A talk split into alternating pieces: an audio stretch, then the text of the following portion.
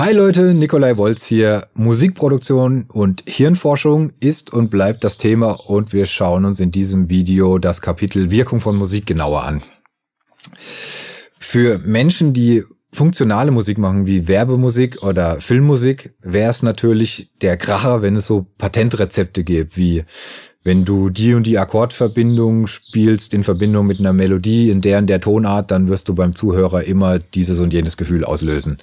Wäre natürlich super, wenn es so einfach wäre für diese Leute, ist es aber nicht. Und äh, der Grund dafür, warum das so nicht funktioniert, ist das, was wir auch im Kapitel über Musikgeschmack besprochen haben, dass einfach jeder eine unterschiedliche musikalische Prägung erlebt und auch eine mus unterschiedliche musikalischen Bildung, sage ich jetzt mal, also auch was das Hören von Musik angeht, hat und dadurch Musik einfach unterschiedlich auf Menschen wirkt. Das ist der Hauptgrund dafür.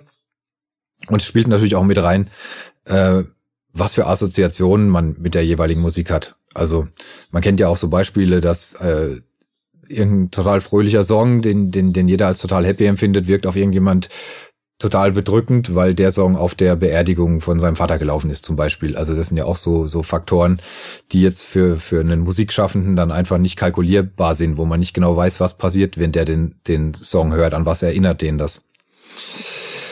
Was wiederum dann äh, wissenschaftlich schon so ein bisschen greifbarer ist, wo man einfacher äh, emotional und psychologisch analysieren kann, ist, wenn es um Intervalle geht, einfach um stehende Intervalle. Das haben wir auch im Kapitel zu Melodien schon mal angedeutet, dass es ja eben auch so Tabellen gibt, wo man nachschauen kann, welche Wirkung hat welches Intervall tendenziell. Und dazu gibt's eben auch so Experimente, wo man äh, Probanden äh, in so einen Hirnscan gelegt hat, den Intervalle vorgespielt hat und dann mal geschaut hat, welche Bereiche im Gehirn da stimuliert werden. Und herausgekommen ist dabei, dass wenn man Menschen harmonische Klänge vorspielt, dass dann tendenziell eher das Belohnungszentrum im limbischen System aktiviert wird und es dadurch auch zur Ausschüttung von Dopamin kommen kann und dadurch eben auch Glücksgefühle ausgelöst werden können. Wohingegen, wenn ich den Probanden dissonante Klänge vorspiele, dann äh, wird im limbischen System die Amygdala stimuliert und dadurch können so Gefühle wie Angst oder Bedrohung ausgelöst werden und es kann auch zu körperlichen Erscheinungen wie erhöhtem, erhöhter Pulsfrequenz oder erhöhten Blutdruck kommen.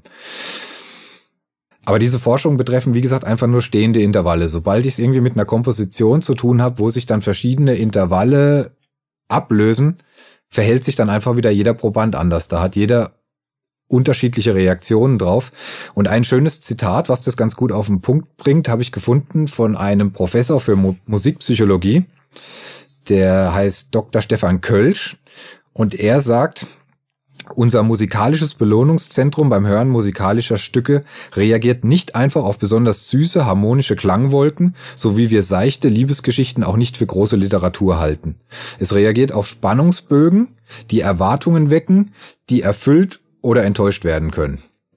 Und eben genau diese Erwartungshaltung, die wir beim Musik haben, das bestimmt letztlich ja unseren Musikgeschmack. Und die ist wiederum halt auch einfach bei jedem Menschen unterschiedlich. Das ist der Grund, warum äh, Musik bei jedem unterschiedlich wirkt und unterschiedliches auslöst. Von daher kann man das Ganze einfach runterbrechen auf ja diese äh, kompositorischen Patentrezepte, wie man was beim Zuhörer auslöst, die funktionieren so nicht. Man kann sich dem Ganzen natürlich schon ein Stück weit analytisch nähern, so wie wir das im Kapitel äh, Musikgeschmack eben auch gemacht haben und gucken, wie ich vielleicht eine möglichst bei einer möglichst breiten äh, Anzahl von Zuhörern das auslöst, was ich mir dabei gedacht habe. Aber das funktioniert eben nur ein Stück weit. Da gibt's dann einfach immer Faktoren, die, die nicht äh, kalkulierbar und nicht berechenbar sind. Das ist natürlich für die, für die Macher von funktionaler Musik sehr schade, weil wir wissen alle, was Musik emotional auslösen kann. Musik kann sehr starke Emotionen auslösen, sowohl positive als auch negative.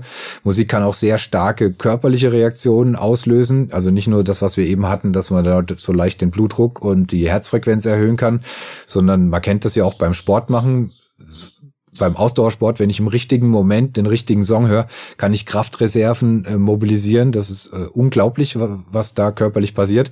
Und natürlich, wenn so Werbeleute das für sich äh, nutzen könnten und diese Gefühle dann gezielt auch auslösen könnten durch kompositorische Tricks, dann wären die ganz schön mächtig. Aber von daher bin ich da eigentlich ganz beruhigt, dass es dass das nicht geht und dass Musik auch einfach immer noch so einen unkalkulierbaren Faktor hat der wahrscheinlich auch dafür verantwortlich ist, dass Musik einen einfach immer wieder positiv überraschen kann. Wenn das alles berechenbar wäre, dann wird einfach irgendjemand das perfekte Album machen und dann wäre es vorbei, dann kann man aufhören, Musik zu hören. Von daher sind wir doch mal froh, dass es nicht funktioniert.